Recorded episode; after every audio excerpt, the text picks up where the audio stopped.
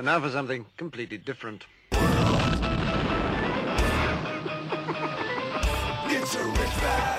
Forget everything you've been told by others before. Get ready for the real deal, the full story, real talk about money, markets, life. Now, it's The Real Investment Show, presented by RIA Advisors. Welcome to the Real Investment Show. I'm Danny Ratliff here with John Penn, filling in for Lance Roberts as he gets a little bit of R and R this week. He says he's taking off, Brent. I'm not real sure he is. He claims he's going to be on each one of our meetings this week. Which I have not you know. seen one tweet out of the man in a week. Well, that's impressive. That is very Yeah. impressive. I, I- I'm happy for him. You know, everybody needs a little bit of a break here and there. I know it's been a while since he's seen his son, who's been in Germany. So, COVID's screwed that up a bit. So, uh, it'd be nice for him to get out and about and travel a little bit. I hope you guys had a great Fourth of July week.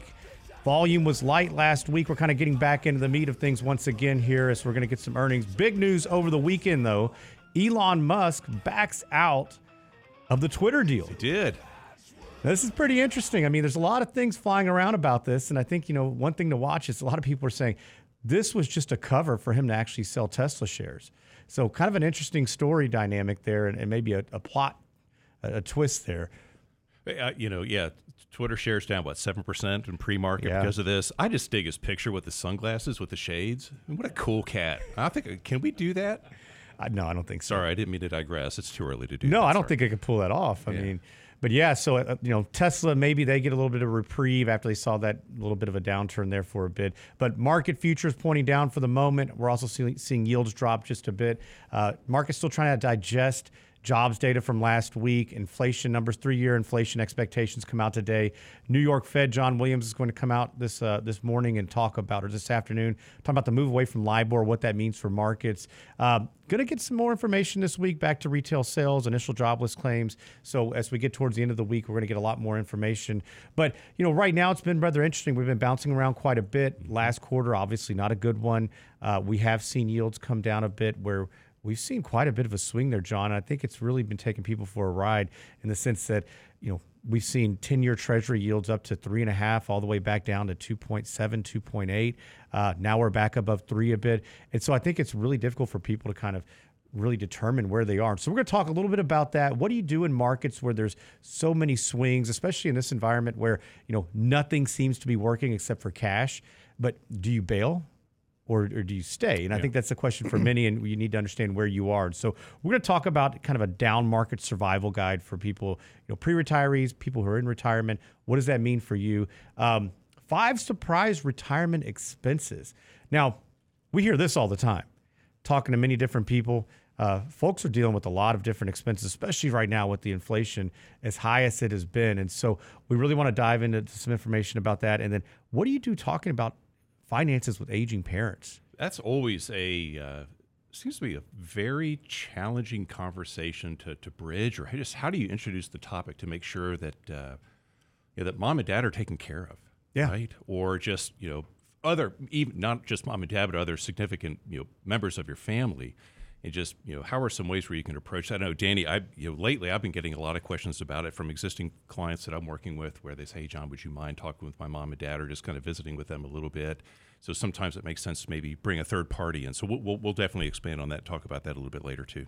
Yep. So, you know, lots to get into today, as well as, you know, COVID restrictions. Looks like China is having some issues once again, sparking growth fears. Uh, obviously, a pickup here in the states as well. So, a lot of a lot of information that everybody's trying to understand and really get their heads around. And so, I think that you know, when we look at the markets right now, we need to really understand where you are as as an individual and a family, as far as what that means for you, um, and, and not make any rash decisions. I think that's going to be one of the bigger things here. You know, what we've seen and you know looking at an, an earnings recession is what we've been expecting here lance has been writing about it uh, we've been underweight equities underweight fixed income overweight cash which you know like we just mentioned that's been one of the better places to be unfortunately and you know i think that's going to change though and so one thing that we do see is a lot of optimism in the sense that there's going to be a lot of opportunity here in the future, you know, not just in stocks but bonds as well. But it's going to be key to understand where you should be invested and where you shouldn't. And you know, we've been doing some things where people say, "Hey, what are you guys doing?" in the sense of placing a trade. Um, you know, we've been trading more than buying long-term positions. Now, there are some things that we're, we're kind of making that list and checking it twice, so to speak, and that we are finding some opportunities that I think we're going to be able to capitalize on here, um, but maybe just not quite ready yet. Um, you know, added some trades, had QQQ, full disclosure, we've owned that, uh, liquidated that last week. Um, looking at, you know, some other small positions as we get back into earnings season once again, and we've been beginning to get more data. But, you know, like I mentioned, volume has been extremely light. Um, we've been hoping for that to pick up some to really get some type of, um, you know, strength into a rally and get some conviction, but we haven't seen it. And, you know, that's one of the things that Lance has been watching for and Mike. And, you know, one thing that uh, I think people maybe, you know, it's uh, paralysis by analysis to some extent. And then you also have people, you know, like Lance, who maybe just decide to take a couple days off. Yeah. Well, and I think too, you know, I, I've been hearing from a lot of folks too, Danny, where you know they're you know we're just so bombarded by financial news, twenty four hours a day. It's on our phones. It's on all, all of our apps, and uh, they're just at the point where like John, I'm taking the apps off my phone. I'm just I'm just not going to look at it. I'm not going to let it suck me in every day. I just kind of need to take a step back and get a kind of a fresh perspective. And then, like you mentioned, I need to see where I'm at. You know, how am I mm-hmm. currently positioned? Take a fresh look at it because the, you know, the media isn't doing us any favors by trying to draw us in and you know trying to get us with all the headlines and all the red on the screen to really pull you in. I mean, that's that's what they want us to do. They want us, they want to pull you in. They want you to listen. They want you to you know click all over their website. You know, I, I get it. But every once in a while, you kind of need to take a step back. It's so easy to get kind of pulled down into the weeds of the day-to-day market gyrations and you It need is. to take a step back and you need to come up uh, and look above over the you need to look over the forest a little bit and just say okay you know just how am i how am i positioned here you know are if if you feel like you're taking too much risk with your portfolio if the market volatility this year has been unnerving then maybe use some opportunities. I know Lance mentions this all the time. If there are time periods of market strength, maybe that's a good time where you can kind of trim into that and raise a little bit more cash. right. Not saying, hey, you need to uh, you need to abandon and go all to cash. Because how many folks do we visit with that went all to cash and back in the great financial crisis in 2008, and you never got back in, and you missed out on Or some- they're just getting or back in. just getting back Yeah. in. And it's that- it's hard. It's emotional. I get it. I mean, Well, it's it how we're It's- wired. and it's people's livelihood. So I mean, you know, it's your security, and so you need to understand that you know how this works. And unfortunately, the emotional side it gets the best of us many times. Sure. So I can't tell you how many times we've visited with somebody. I'm sure you've encountered this as well, John, where um, you know you you're walking out of the office and the wife pulls you aside and says, "Hey, we've never made any money."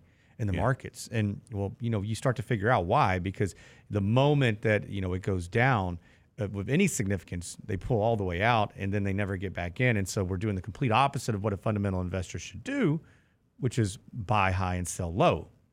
And we know the number one rule, yet it is one of the hardest rules to follow because nobody wants to buy when things there's there's blood in the street. Right. You know, Warren Buffett says, uh, "Be greedy when others are fearful, fearful when others are greedy." And you know that's that's one of the more difficult things to do because everybody wants to ride it up, but nobody uh, wants to start buying when things are down and have actually you know depreciated quite a bit. And so that's where you know we talked about the optimism aspect. That's where I feel a heck of a lot better about it. you know? Absolutely. and and where that we're going to find that. And we've already seen a significant leg down here. Um, doesn't mean we may not see more, but what if you didn't? I mean, the thing is, we always try to rationalize these things, especially as they go down. And you know, look, there's a lot of lot of headwinds out there, but things could change quickly. The Fed could tr- could turn course here. Um, I think these are going to be things to watch for. Inflation. You know, inflation, we not, we're getting a lot of conflicting data on that. Inflation is going to last until 2024 is now the news. Inflation is going to come down by the end of this year. I think we'll see a little bit of both, right? We're going to have some inflation. It'll be a disinflationary environment. We just won't have as much, which will be great. Hey, you listen to the Real Investment Show. Uh, Lance Robert is at, Robert, Lance Roberts is out today. I'm Danny Ratliff with John Penn. We'll be right back after this break.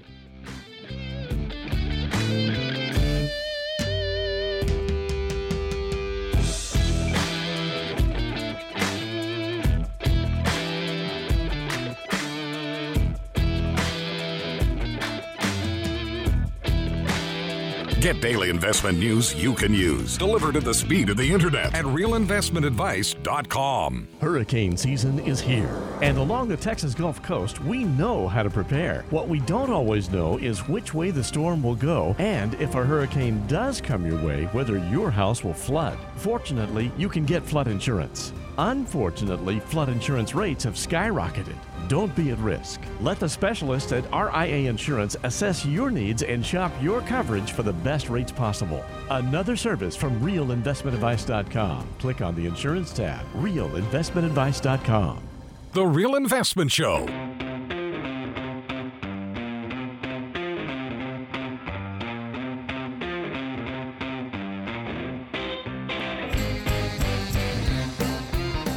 Welcome back to the Real Investment Show. I'm Danny Ratliff here with John Penn.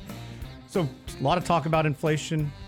Three year inflation expectations come out today. Last uh, print was 3.9%. We'll see where, what we get today. I would expect that we will see this decline a little bit over time. Um, but, you know, one of the things that we can see and we, we do can control to some extent is retirement expenses. Yeah. But man, there are a lot of things that come out and just kind of sideswipe people. They blindside you.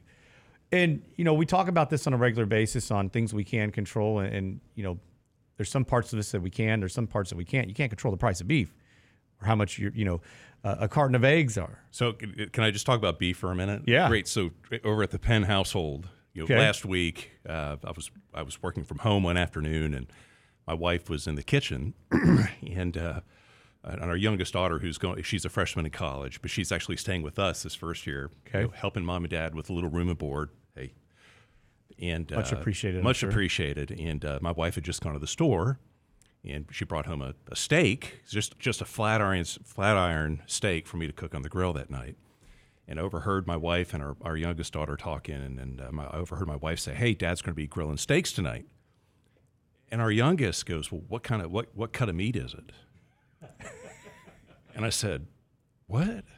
I had to open my door and I said, "What did you just say?" She said, well, "What what's the cut of the meat?" I said, "Well, for you, it's free." Yeah. It's a free cut. So what doesn't matter if it's New York strip, or whatever. You know, did you have to pay for it? You'll like it, don't worry. But yeah, be just the price of beef alone. It's crazy. Crazy. We did the same thing. We actually split one.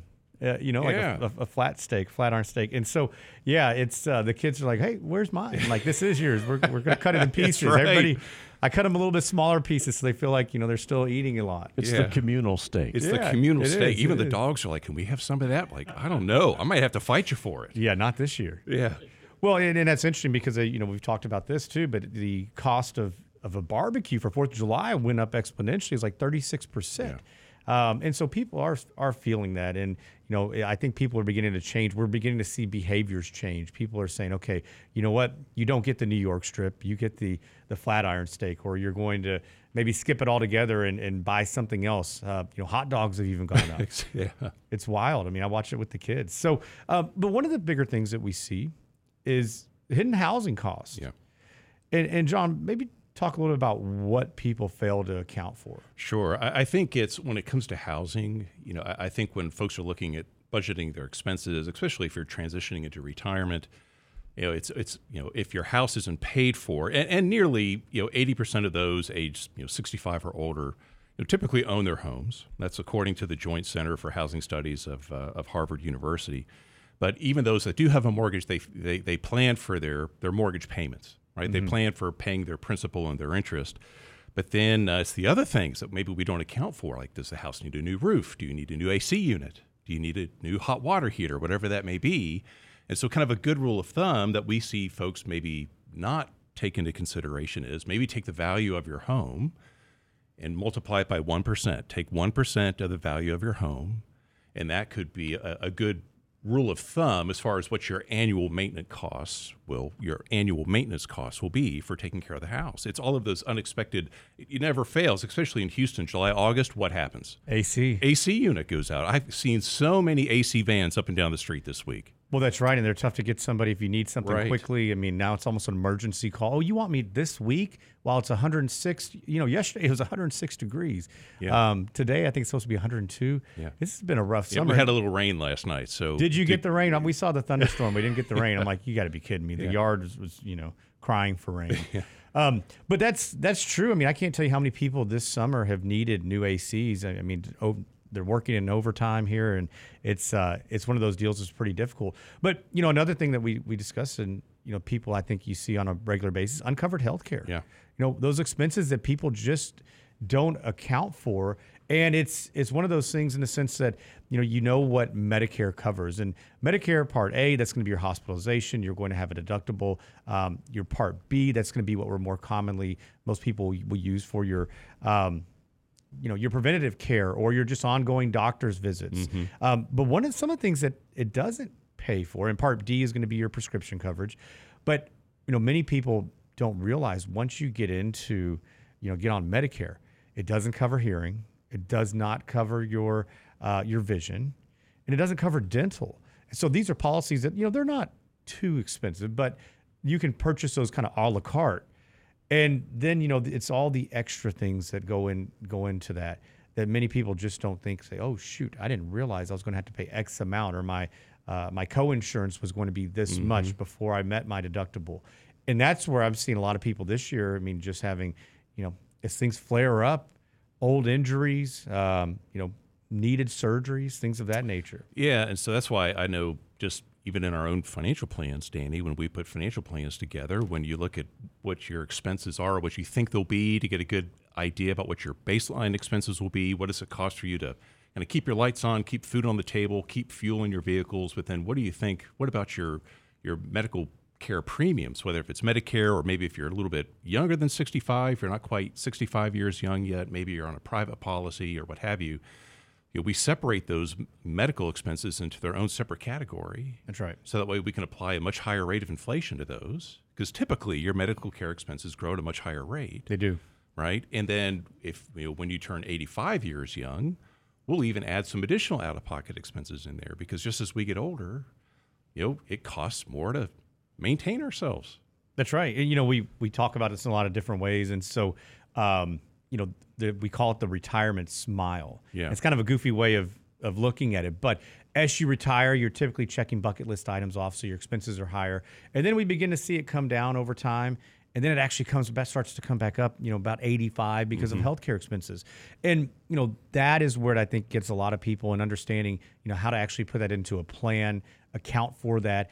And then inevitably, you know, we see in times like this where people they just start cutting back automatically. But I'm having a lot of clients who, you know, they were checking those bucket list items off, and some of them are still doing so and doing just fine, while others are saying, "Hey, whoa, we're stepping back." And I know we've talked about this quite a bit, where you know, just sharing experiences.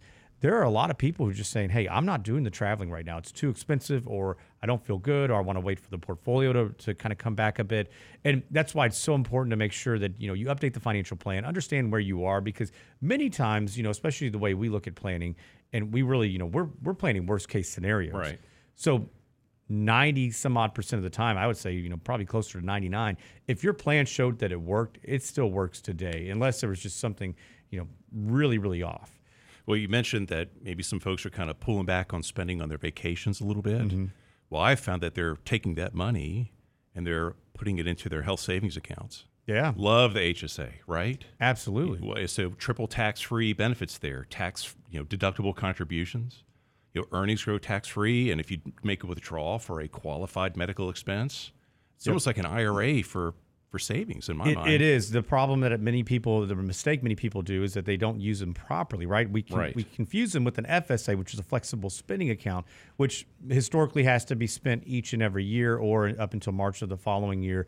And on an HSA, a health savings account, you can actually put those funds aside.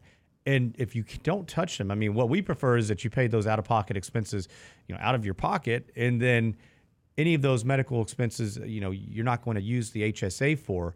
You're going to continue to let that grow because you can roll that over from year to year to year, and then utilize that. I mean, we talk about the numbers in retirement for you know, somebody who's 65, a couple. It's astronomical. Health Yeah. Services estimated it was 300,000, you know, two years ago. You know, they're getting you're getting closer to half a million dollars. yeah. I mean, with what somebody's going to spend in retirement on healthcare expenses. And this is looking at, you know, any of your your insurance premiums, your deductibles, any of your out of pocket. I mean, this adds up quite a bit. And that's another thing that blindsides a lot of people is just that overall expense. Yeah, and and it's you know we, we need to build that into the plan. We need to stress it. Yeah. You know, and does it work? Right. And let's let's just it's kind of the the, the harsh. It's kind of like the the gorilla in the room.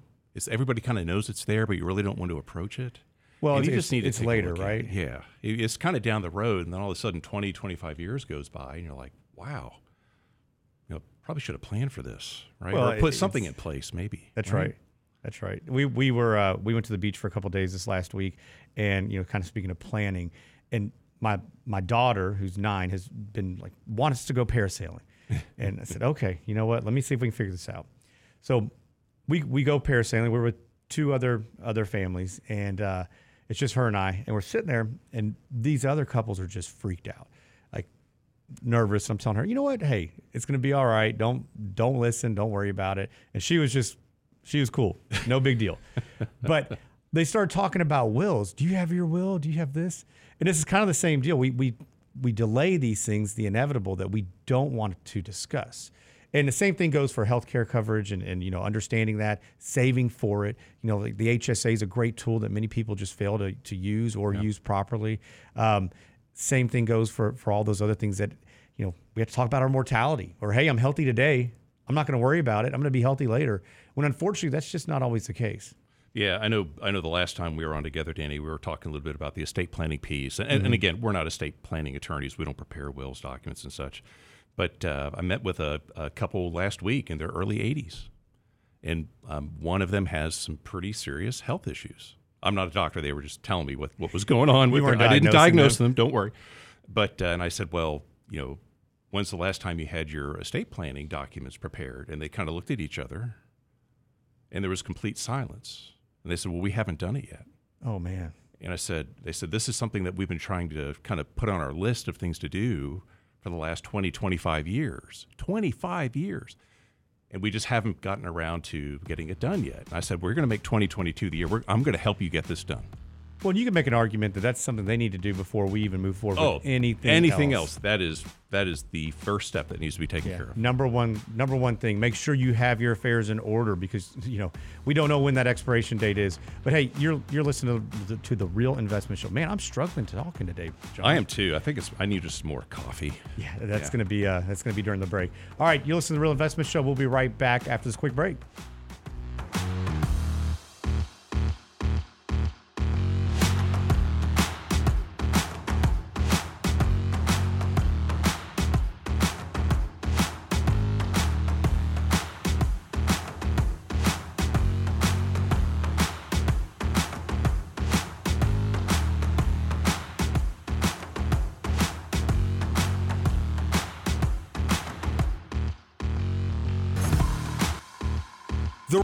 Investment Advice blog. It's required reading for the informed investor. Catch it today at realinvestmentadvice.com.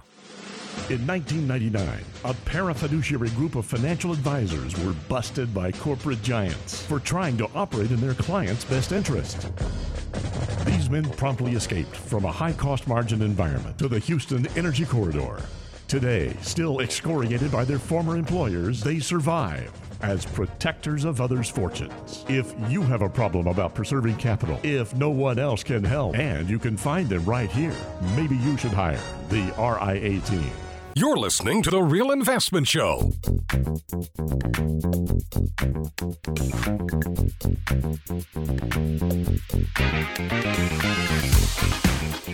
Welcome back to the Real Investment Show. I'm Danny Ratliff here with John Penn. Hope everybody's off to a great Monday.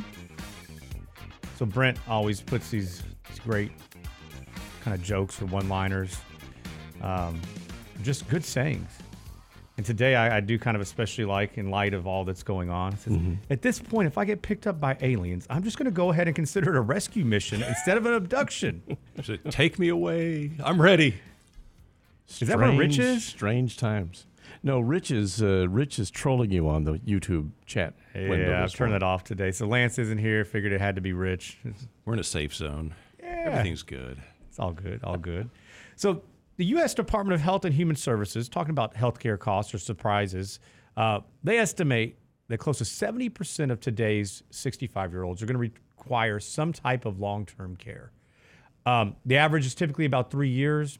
Typically starts when you're age 80, but the cost is what is just, I mean, it's mind-boggling for many. And I think this is what, John. Unfortunately, people hear these numbers and they say, you know what, I'll never be able to save that.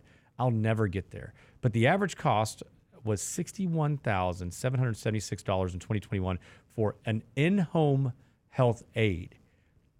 If you wanted a private room in a nursing home facility, it was one hundred eight thousand dollars.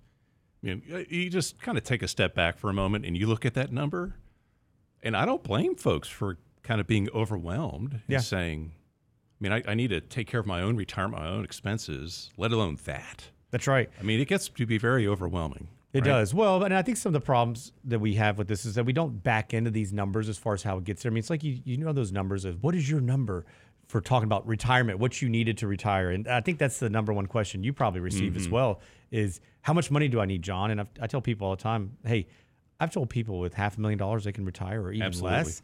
I've told people with 10 or 15 million dollars they can't Yeah. because you know it's all about what your what the outflow is as well. What are your expenses and lifestyle expectations? But you know something like this, this is a necessity to some extent. Now most people rely on, you know, you're going to rely on your spouse or a family member. I mean, you know, I, I'm I'm hearing more and more people say, "Hey, my kids, those are my built-in home health aides, right?" Yeah. It's like, well, have you spoken with them about that? Well, that's the other deal. have I you mean- asked them about it? Yeah. No, they're not going to have much of a choice, though. It's kind of what I think a lot of people feel. And, and, you know, I know there's a lot of a lot of kids are more than willing to do so, but that disrupts. We see a lot of retirements cut sh- or people's you know work uh, time in the workforce cut short. Retirements are, are done a little bit earlier because of those types of things. Taking care of a spouse, maybe taking care of an, an aging parent. Um, these are really expensive costs. They they are, and actually, just my neighbor who lives across the street from me, we were out. We're we're some of the only guys on the street. We actually cut our own lawns. We're like the old guys out there. Hey, we're cutting our yard, and we kind of wave at each other, Yep. turn off the mower, kind of meet in the middle of the street, and kind of talk a little bit. And uh, I, you know, I didn't aware, I wasn't aware of this, but he's been providing care for his dad. His dad's been living with them Oh wow, for 15 years. Fifteen years. And so it, he originally thought when he was going to help provide care for his dad, when his dad moved here from out of state, that he was going to be kind of helping his dad kind of get situated and on his feet. For and he thought maybe it would be about two or three years. He said now it's been 15 years, and you know I'm just planning on keeping him and taking care of him until I can't provide the level of care that he needs. Yeah. Because they're trying to kind of push those expenses down the road a little bit. Well, that's right. I mean, what do you do when there's no money there, right? Right. You, now, now it's a burden on somebody else's retirement, and that's the problem. Is that you don't want to typically be a burden on your kids, um, you know. And, and so the other thing that could kick in here is long-term care insurance. But you know, I visited with the client about two weeks ago. Their long-term, he's in, you know 80 years old, 79, 80. Long-term care insurance on 80th birthday went from like 600 bucks all the way to like 720, and then the following year in 2020 uh, four, it's going to go up to over 800 bucks. Yeah. And it started off much, much less than that. And so that's the problem with long-term care, at least traditional long-term care, is that many people, they, they bought this in the 80s and 90s. There were hundreds of companies that were utilizing these types of plans, but the actuaries got it so wrong that they've had to continue to increase the cost. And now when somebody's much closer to actually needing it, they, I mean, think about that Yeah. You know, half the retirees out there, more than half, rely on Social Security just for, you know, for more than half of their income. Yeah, I mean, you don't have that. You don't have that paycheck coming in from your employer, or if you owned your own business, you don't That's have right. that revenue stream coming in anymore. So all of a sudden, you know, you're somewhat on a kind of a fixed budget. Then how do you account for those annual those price increases in the premium? That's right. And, and that's it's many people are saying, "Hey, I can't continue this. I'm going to have to cut it altogether." And that's what's unfortunate about the tr- traditional long-term care. Just like any other insurance, if you don't use it, you lose it. And you know, one thing though with any long-term care is that make sure you back into these numbers, and this should really be done with any and all insurance that's out there, because you know many times we say, "Oh man, it's going to cost you, you know, sixty thousand dollars." Well, you need five thousand dollars a month in coverage. Well, they fail to account for the pension, any other assets, potential you know, equity in a home. I mean, all adding all these things up and really getting a very good understanding really is going to help. And I think that that's one of the problems that we over insure because we think we need it. Oh man, it's going up so much. We need this. And you know, therefore your your expenses just they really cut into you and it doesn't it doesn't go nearly as far. Mm-hmm. That's one of the bigger problems. So, you know, be cautious with that, but understand that you know don't get overwhelmed by the numbers, especially if you're younger and you're listening to this. I'd start putting these funds aside right now. Um, you're going to be able to use a lot of different types of assets. John mentioned the health savings account. Um, you know, you can be able to use that for some portions of these things. Also, um, you know, put funds aside. You know, we talk about Social Security, what that may or may not look like. We can get into that another time because that could be a, a whole nother day. But I, I think you need to take these things into consideration. Now, you know, there's also other types of long-term care insurance. There's more hybrid policies, which you know companies are getting a little bit smarter on how they do it, more thoughtful, I think. And and these are things that that are more achievable, and you don't have to go undergo as strict of underwriting. And so those are things that people could look at um, that you could still utilize, and and maybe get where you're not paying you, and you have a set payment. That's uh what I really like about something like that is you actually have a set payment versus um, you know something that you don't know. Right. It's out of your control. And it maybe has like a little life insurance component to it. Yeah. So if you end up not needing the, the the benefit, or maybe you don't use the full benefit, if there's money left over in the tank, so to speak, well then that can pass on to your beneficiaries or your heirs, Correct. right? Yeah, and this is something I think we will probably have to do a webinar on because there's a lot of think so, questions surrounding this and really get in the weeds of it. But you know, so right now we're talking about some of the unforeseen ex- expectations or expenses in retirement. Um, you know, another one that I see quite a bit, John, is a child in crisis. I mean, how often do you see somebody who you know parents are giving their kids money and you know day in and day out, and it becomes to be quite burdensome and really.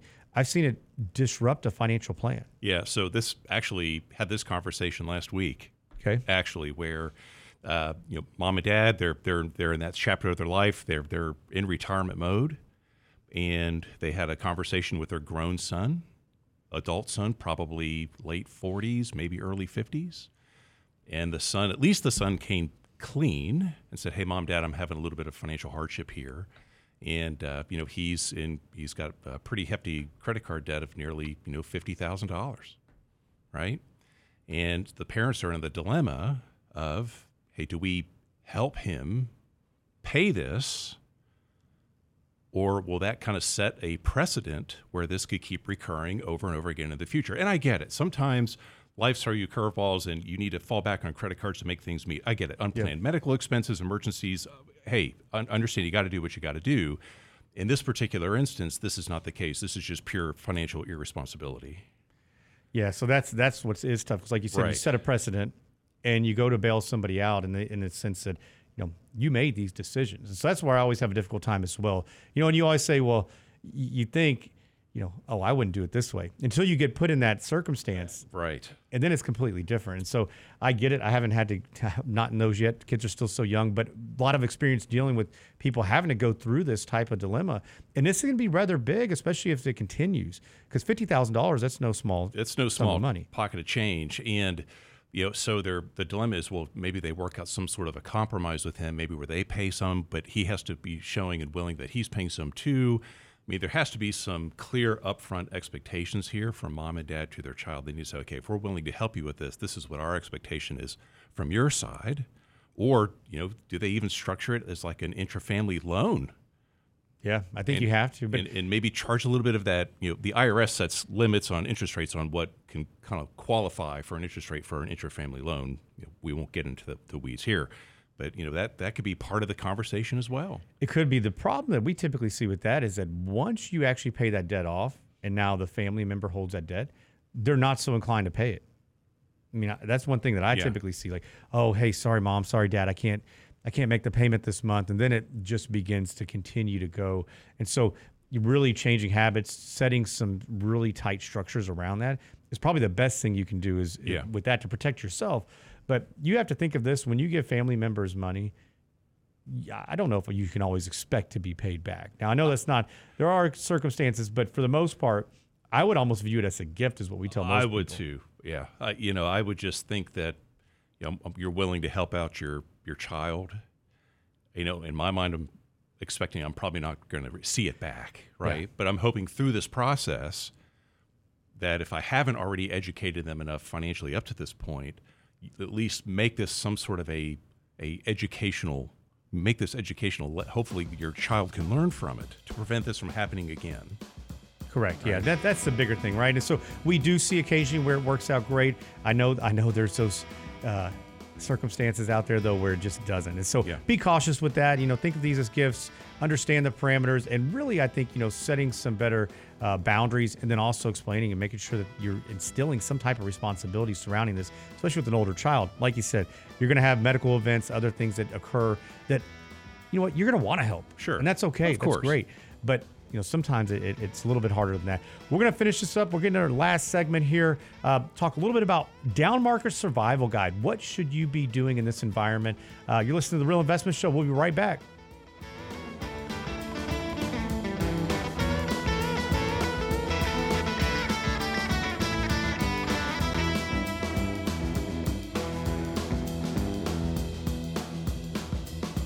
Get daily investment news you can use, delivered at the speed of the internet at realinvestmentadvice.com. Hurricane season is here, and along the Texas Gulf Coast, we know how to prepare. What we don't always know is which way the storm will go, and if a hurricane does come your way, whether your house will flood. Fortunately, you can get flood insurance. Unfortunately, flood insurance rates have skyrocketed. Don't be at risk. Let the specialists at RIA Insurance assess your needs and shop your coverage for the best rates possible. Another service from realinvestmentadvice.com. Click on the insurance tab. Realinvestmentadvice.com. The Real Investment Show.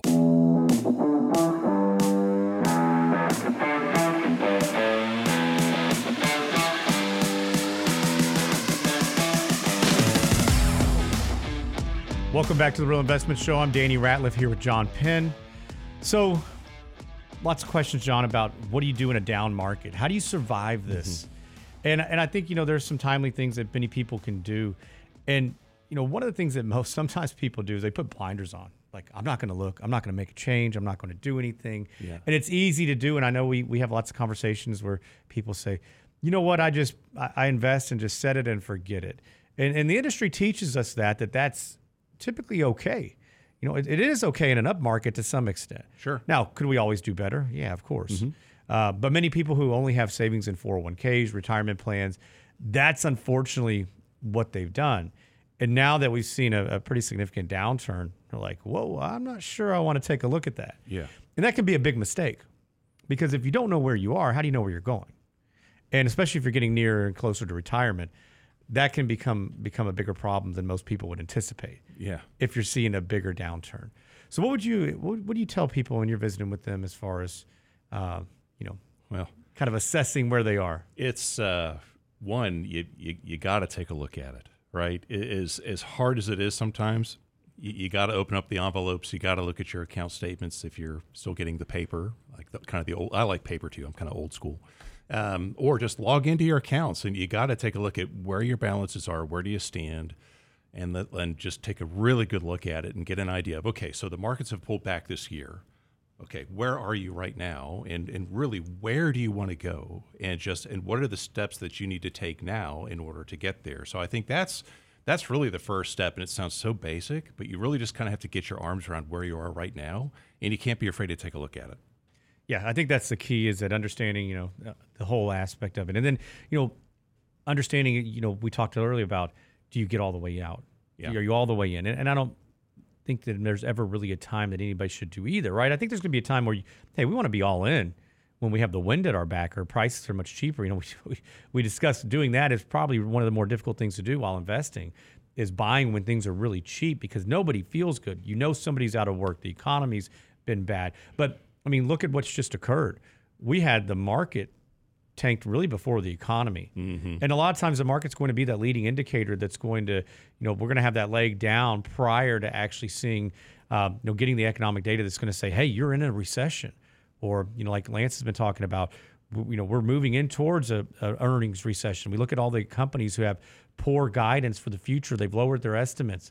Um, I think that's going to be something we're going to see a little bit more of.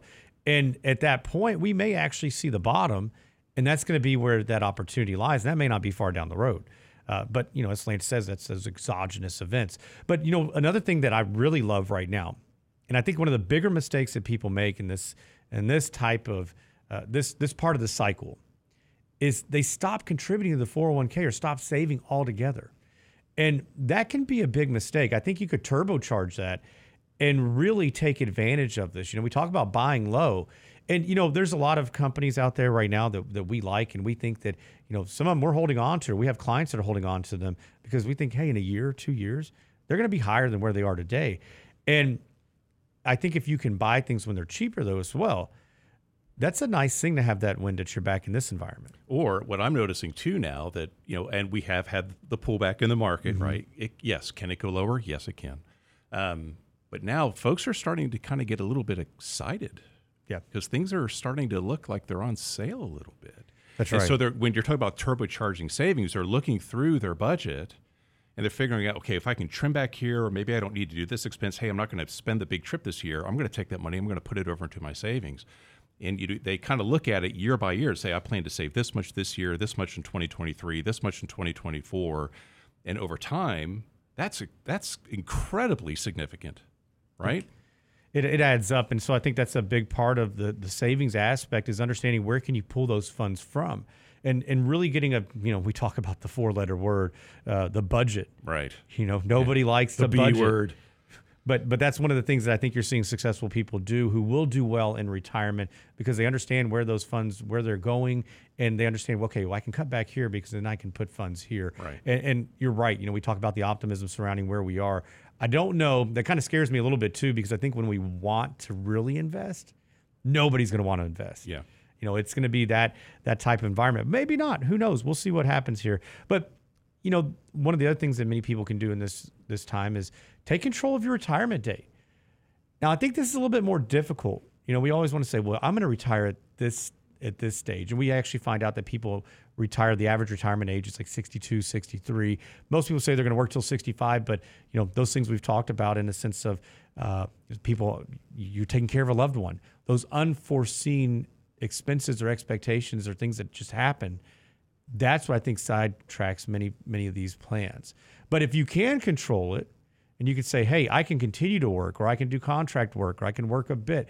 You know, we've talked a lot about all the people out there who um, they're doing side gigs, Yeah. or they go work at Home Depot or Academy, Bass Pro Shop, doing things, or uh, you know, working somewhere where they they have a passion for it. Yeah, I mean, so uh, not just a couple weeks ago, visited with a gentleman, and he's in his late 70s. I mean, he doesn't look like he's over 60. I don't know what his secret is. It's probably because he's still working and still very active. And he just said, you know, when I when I do decide to, st- I just love what I do. He said, John, I just really love what I do. I don't see it as work, and I'm very blessed that I can continue to do my job very well. But at some point, I do want to step away, work less hours. I'm just not the type of person to just kind of sit at home and do nothing. He said, I'm going to go work at Costco and be a greeter. I just love talking with people. I said, well, go do it right and so to your point that that retirement date it, and it's it, it can be a moving target at least put something in place to say okay by this age whether if it's 60 62 is it 65 years young where i say hey at this point i either want to see if i can retire fully or you know is it possible can i even retire fully or will i need to have a couple years of some part-time income consulting work just to help supplement that that kind of that transition as you're going into those kind of those retirement chapter years of your life. So just even we've seen where two to three years of some you know even just part-time income can be so significant where you're not necessarily having to pull from the portfolio yet. The portfolio hasn't had doesn't have to do all the heavy lifting at that point. You kind of phase into it. That's right, and I think that's the the big aspect. You know, we we like to say, okay, we want emergency funds. We also want a financial vulnerability cushion, and that may be for just you know, life throws you a curveball and you need to make a big change. Um, but also, we also want to plan within the financial plan. What happens if you go to retire and the markets crater? Can you survive that? And I think that's one of the bigger things that that needs to be looked at. And if you're using realistic expectations, or even even maybe you know maybe they're not so realistic in the sense that we're going to really stress it and say, hey, you're going to have really low returns. You're going to have bad years. Then historically, after bad years, you have some of the best. Mm-hmm. But we're going to say we're not even going to have that. We're going to have really low returns right after these these bad years or a recession. Can your portfolio withstand that? And what does your withdrawal strategy look like? You know, how are you pulling from these funds? Do you have that cash buffer where you can say, hey, you know what? I don't have to pull from this asset at the moment. I can pull from other areas, which is going to give you the, the ability to see these things come back. You know, we've we've talked about the uh, the lost decade. If you invested in 2000 and stopped in the S&P 500, how long it took back just to get back to even. It doesn't mean every year is bad. And you know, if you read the newsletter or even just listen to the show, a lot of times you'll hear Lance say, "We think we're gonna have, we're gonna struggle to have better returns or higher returns." and you know, we may see lower for longer. Now that doesn't mean that every year is down or zero. It just means we could see a year like this year where, you know, it's down a little bit more than usual, mm-hmm. quite a bit more. What's the impact? And how long does it take for somebody to get back? Now, it's even worse when you're taking out distributions. Yeah, it is. And so, and and and part of our portfolio strategy, we always have some cash component in there. You know, and like Danny mentioned earlier, we're holding more cash than we've been raising cash from the beginning of the year, just so portfolios can be positioned more conservatively in, in the volatile environment. But outside of what, let's say, you know, in even in portfolios, we prefer clients to have an extra set of cash funds set aside for that very reason. You know, you know, a couple weeks ago visited with a gentleman who he he lost his job due to COVID in April of 2020. He just now found work. Wow. Yeah. So, but he had two to three years worth of expenses set off to the side that he was able to pull from. And so, even with the market being down this year, he had the flexibility where he wasn't having to pull from assets that were pulling down. He wasn't having to sell equities when they were at a loss position just to get principal out of his account. Well, that's the key. Is is that do you have that cash buffer? Right. Do you have other funds set aside that are going to allow you to do so? And also, do you have the uh, the gumption to be able to say, "Hey, we're going to stick this out in this aspect," and maybe you've already raised some cash, took some profits. That's always a great thing. We think you know we're more buy, hold, monitor, sell. Uh, never typically you know all in. Now, beginning of the year, we had very little cash on hand. Right. It's a much different story today. Now, would I like to have more? Heck yeah, I think everybody would at the moment. But that's all part of it. But you also talked about people having to make lifestyle changes. And I think that's one of the bigger things that, that we can control to some extent. We had a lot of clients who back in 2020, they lost their jobs. I mean, many were saying, hey, Danny, don't worry. I always fall back on our feet. We get a job quickly. Um, you know, especially here in Texas, very big component, the energy industry is, mm-hmm. is makes up a lot of, you know, where people work. And it just didn't happen as quickly as most people anticipated. So, and, and a lot of their friends who they typically could rely on to call, they were out of work as well. They were. So now they said, okay, you know what? We're going to sell the house. We're going to cut back. We're going to lower our expenses in these areas. And we're going to make this work. And many were able to do so. But that's not the easy way. You know, that, that that's a very hard decision to make. And, you know, you hope and pray like your your client just saw. They went back to work and things are good. And I, one gentleman, he drove a school bus Yeah. just to help make ends meet for his family. I mean, he did what he had to do to make it work. And I said, I tipped my hat to him. I said, good for you. Heck yeah, that's awesome. Yeah. Well, hey guys, thanks for joining us today. I know we talked about some of those things that just aren't so fun to talk about, uh, you know, life and death and all the things in between. But, yeah. Hey, you're listening to Real Investment Show. We'll see you guys tomorrow. Rich Rosso and Chris Behan will be here. Uh, an abbreviated version while Lance is out. We'll be back. He'll be back here next Monday. Look forward to seeing you guys this week.